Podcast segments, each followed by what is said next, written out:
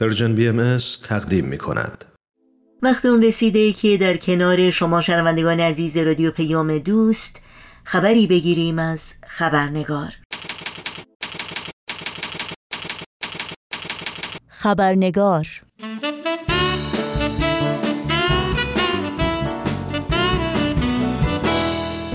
اما الواح ملوک و سلاطین عنوان مجموعه است از نامه های حضرت بهاءالله پیامبر ایرانی و بنیانگذار آین بهایی خطاب به پادشاهان، فرمانروایان و رهبران سیاسی و دینی ممالک جهان در نیمه قرن 19 میلادی یعنی حدود 150 سال پیش. این الواح یا نامه ها حاوی مفاهیم بسیار عمیق روحانی و گنجینه هستند از نصایح متین و راهکارهای نوین در زمینه حکومتداری و مدیریت جوامع انسانی.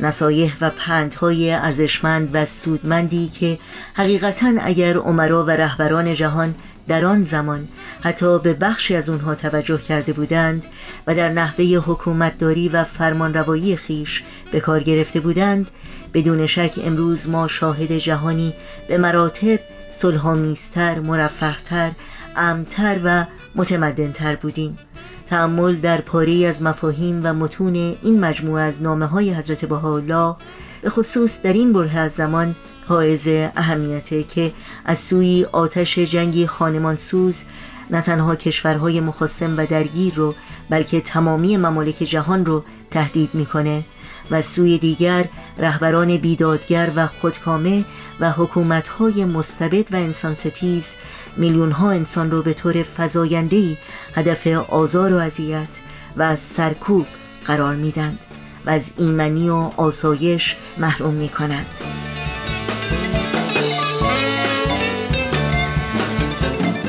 نوشین آگاهی هستم به شما در هر کجا که شنونده این خبرنگار هستید. خوش آمد میگم و برنامه امروز رو تقدیم می‌کنم. در خبرنگار امروز از آقای مهرداد بشیری کارشناس علوم مدیریت و حسابداری بین المللی در آمریکا و پژوهشگر مستقل در زمینه تاریخ و دین دعوت کردیم که میهمان برنامه ما باشند و درک شخصی خودشون رو در مورد پاری از مفاهیم و نصایح الواح ملوک و سلاطین از آثار مهم حضرت بهاءالله با ما سهیم بشند با درود و خوش آمد به آقای مهداد بشیری و سپاس بیکران از اینکه دعوت ما را قبول کردند و وقتشون رو به این برنامه دادند. با هم به سخنان ایشان گوش می‌کنیم.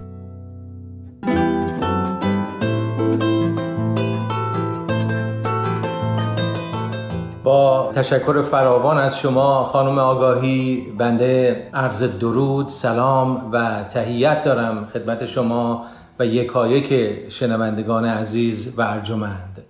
مقدمتا بایستی ارز کنم که میرزا حسین علی نوری مشهور به بهاءالله گذار آین بهایی در پی حکم ناصرالدین شاه قاجار مجبور به خروج از ایران و تبعید در حوزه حکومت عثمانی می شوند. آغاز این تبعید به زمستان سال 1853 میلادی باز میگرده که ایشون به اتفاق اعضای خانواده خود و تعدادی از دوستداران نزدیک و ارادت کیشان خیش آزم شهر بغداد می شوند. پس از گذشت ده سال در بهار 1863 میلادی بود که از بغداد به استانبول و پس از گذشت چهار ماه به شهر ادرنه که یکی از دورترین نقاط امپراتوری عثمانی به مرزهای مشترک با ممالک محروسه ایران بود تبعید می شوند در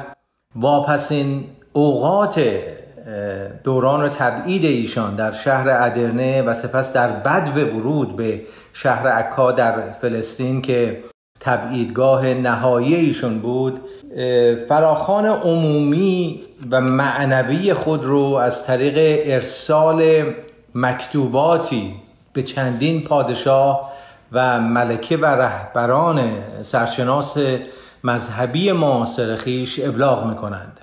هشت اثر مکتوباتی که بهاءالله در بین سالهای 1867 الی 1870 میلادی تدوین نمودند. در برگیرنده توصیه هایی هستش که مستقیما در حوزه های کشورداری روابط میان کشوری و تعمیم عدالت اجتماعی تا به امروز کارایی قابل توجهی دارند. اولین این مجموعه مکتوبات خطابی هستش عمومی که طیف وسیعی از زمامداران، رهبران سیاسی و فکری اون عصر، پادشاهان، فلاسفه، نمایندگان پارلمان و حتی ساکنین شهر استانبول رو تحت شعاع خود قرار میده. این مکتوب عمومی به عنوان سوره ملوک در آثار بهاءالله بدان ارجاع شده و تماما به زبان عربی است و ترجمه کامل انگلیسی اون امروز موجود هست. در کنار اون هفت مکتوب دیگر نیز هست که به طور اختصاصی و مستقیم خطاب به ناپلئون سوم ملکه ویکتوریا پی نهم رهبر عالم مسیحیت ناصرالدین شاه قاجار الکساندر دوم تزار روسیه و آلی پاشا صدر اعظم مقتدر عثمانی تدوین شدند. این نامه ها برخی به زبان عربی و یا فارسی نوشته شدند و ترجمه های کامل آنها به زبان انگلیسی امروز موجود و در دسترس می باشند این یک مختصری بود از پیش زمینه تاریخی این مکتوبات.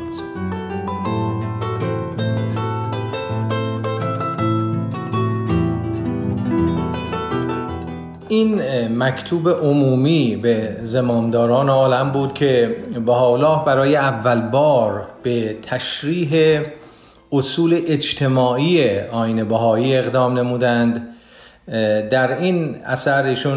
به طور جمعی و غیر مستقیم از رهبران دنیای اون زمان می‌خواهند که به عدالت حکومت کرده و به کاهش تسلیحات نظامی خودشون بپردازند تا از طریق کاستن مخارج تسلیحات فشار بر تابعین ایشون کمتر بشه و نتیجتا رفاه بیشتری برای اونها حاصل شود. همچنین به سردمداران کشورها توصیه می کنند که مشکلات و اختلافات خیش رو از طریق تبادل اندیشه ها و گفتمان های صلح جویانه و مدارا معاب حل کنند. در این حال تاکید بر پایین اووردن بار نظامی ارتش ممالک کرده و تبدیل اون به یک قوای تدافعی برای برقراری نظم داخلی در قلمرو ممالک هم می نمایند. این توصیه کاملا در جهت مخالف عملکرد زمامداران کشورهای اون زمان بود که مشغول جمعآوری زرادخانه های بزرگ و قدرت و قوای نظامی بودند که به خرج فشار گذاشتن بر گرده رایای خود بود با حالا توصیه می کنند که این وظیفه دولت هست که از شهروندان فقیر خود حمایت کنه و در این راستا تاکید بر ضرورت گزینش مشاورین و وزرای با صلاحیت و درستکار برای امر مشورت به دور خود و برای اداره امور حکومت می کنند. در این مکتوب بهاءالله به شدت از شکاف فاحش بین ثروتمندان و فقرا در امپراتوری عثمانی انتقاد کرده و از سلطان عثمانی می‌خواهند که برای توزیع عادلانه ثروت مداخله کنند.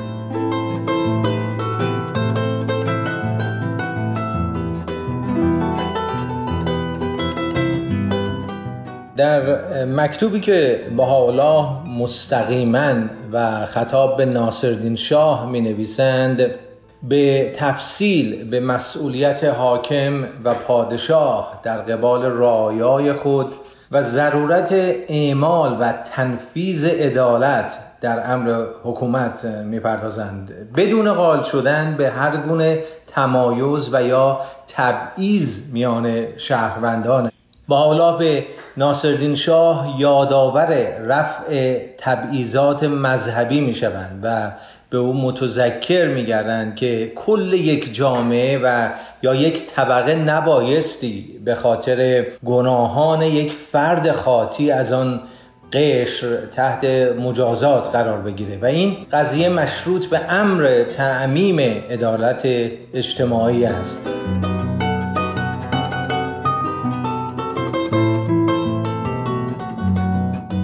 در نامه اول به ناپلون سوم اشاره به اظهارات و ادعای وی در مورد تجربه او در عالم رویا و شنیدن خیالی فریاد و آوای ستم دیدگان در طول جنگ کریمه نموده و بدین ترتیب یادآور وی در تعمیم امر دادخواهی در ارکان حکومت خود می شوند. در نامه خصوصی دومی که به همین پادشاه ارسال می کنند و به یک معنا در قبال عکس عمل ناخوشایند و مغرورانه وی به مراسله اول بود به حالا به راهبان و کاهنان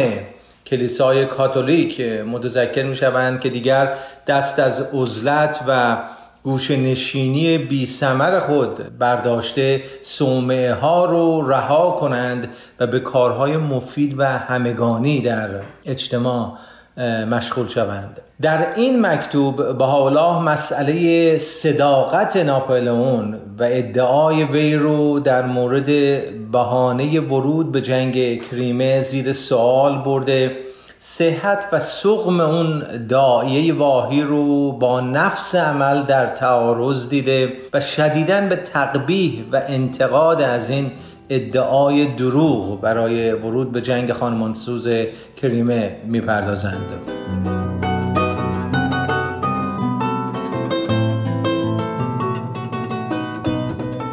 در مکتوب دیگری به آلی پاشا صدر اعظم عثمانی که نقش کلیدی در تبعید نهایی الله به شهر عکا در فلسطین داشت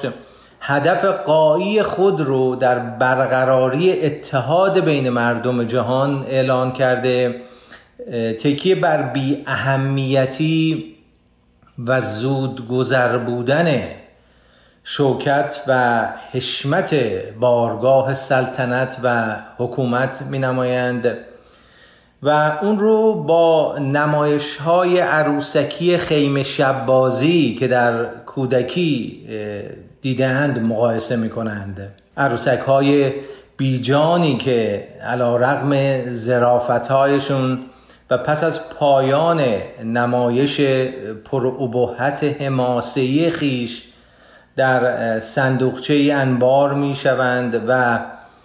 روایت بیجانی آنها و افتادگی آنها در گوشه صندوقی حکایت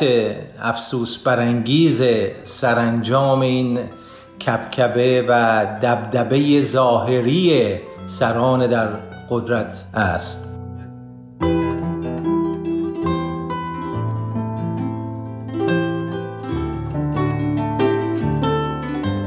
در نامه به پاپ پی نهم پیشوای عالم مسیحیت با به انتقاد پاپ پرداخته که در قصر زندگی می کند و یادآور وی می شوند که تمام زیورالات زینتی فاخری رو که در اختیار داره فروخته و اونها رو در راه خدا انفاق بکنه. به وی نصیحت می‌کنن که امر حکومت و سلطنت خود رو به پادشاهان بسپاره. یعنی به یک معنا جدایی امر دین از سیاست رو توصیه می کنند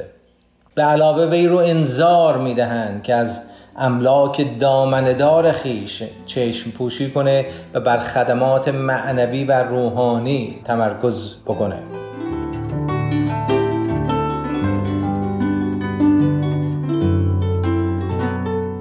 در مکتوب مفصلی که حالا به ملکه انگلیس ویکتوریا ارسال می کنند به ذکر عمل ستودنی وی در القای بردهداری پرداخته و او رو به خاطر سپردن زمام حکومت به دست نمایندگان پارلمان و مشاوره در امور حکومتی مورد تشویق قرار می دهند و او رو نوید می دهند که بدین واسطه پایه های امارت امور مملکتی او مستحکمتر خواهند شد.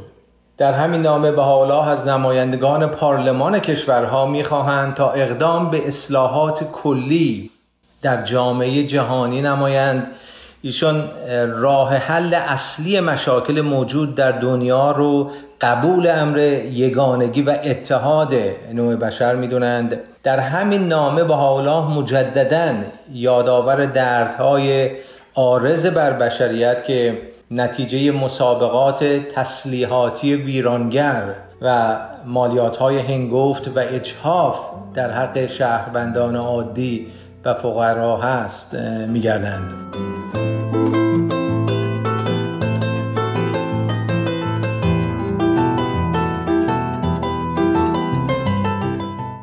با حالا تأکید می کنند که مجلس شور و مشورت باعث تقویت اساس حکومت است و نمایندگان مکلف به جلب اعتماد موکلین خود بوده و رفاه مردم و امران شهرها بایستی سرلوحه فعالیت های اونان باشه. در همین نامه هست که به حالا تاکید بر رفاه جمعی کل عالم می کنند و در دهه 1800 میلادی برای اولین بار به روشنی نیاز به یک سیستم امنیت جمعی جهانی رو مطرح کرده که در سایه اون اگر کشوری به کشوری دیگر حمله کنه سایر دول برای مقابله با حکومت تجاوزگر جمعا قیام کنند.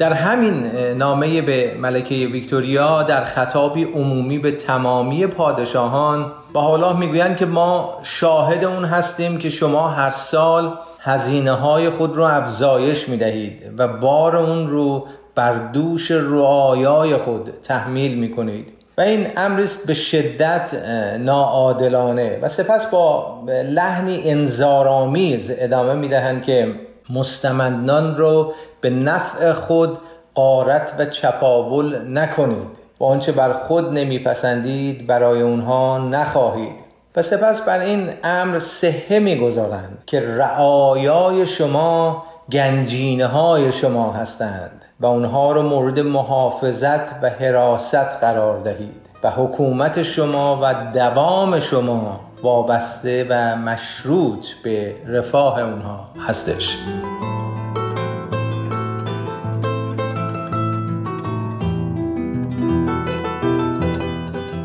در یک جمعبندی کلی می‌توان گفت که حالا در این مکاتبات خیش با زمامداران معاصر خود الزامات رهبری عادلانه رو مطرح می نمایند و به اهمیت بود اخلاقی و معنوی حکومت مداری در حیطه همچون محافظت از حقوق فقرا و مستمندان و تعدیل ثروت عمومی شهروندان و یا ارج نهادن به تابعین خود تاکید می کنند سوای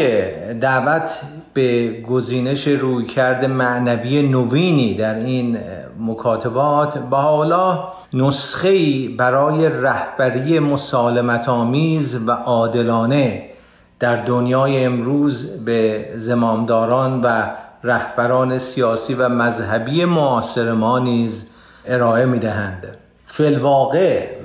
انتقادات هوشیار کننده ایشون از دستگاه حکومت هنوز در دنیای امروز پابرجاست. این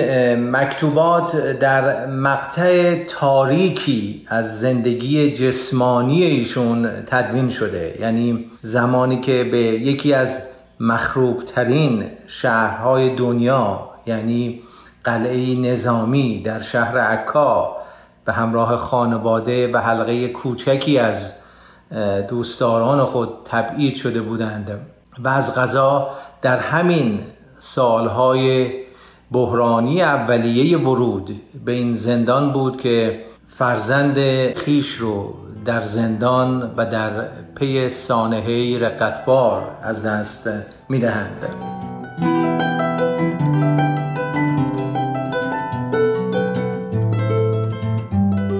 علا رغم این مشقات و سختی ها و ظلم ها در این مکتوبات با حالا با شفقت و مهربانی زمامداران معاصر خود رو که برخی از اونها حتی در امر تبعید ایشون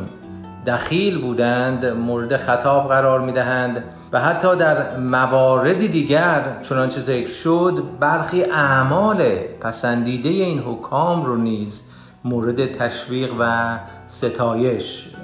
قرار می‌دهند. سپاسگزار هستم از این موقعیتی که امروز دست داد و امیدوار هستم که محتویات گفتگوی امروز انگیزه شود در جهت واکاوی نزدیکتر محتویات این سلسله مکاتیب. همچنین باعث ترغیب عزیزان شنونده شود به یک کاوشی فراتر در افق اندیشه های این پیامبر ایرانی که متجاوز از 150 سال پیش از این چون این آراء پیشروی رو به زمامداران معاصر خود ارائه کردند. سهر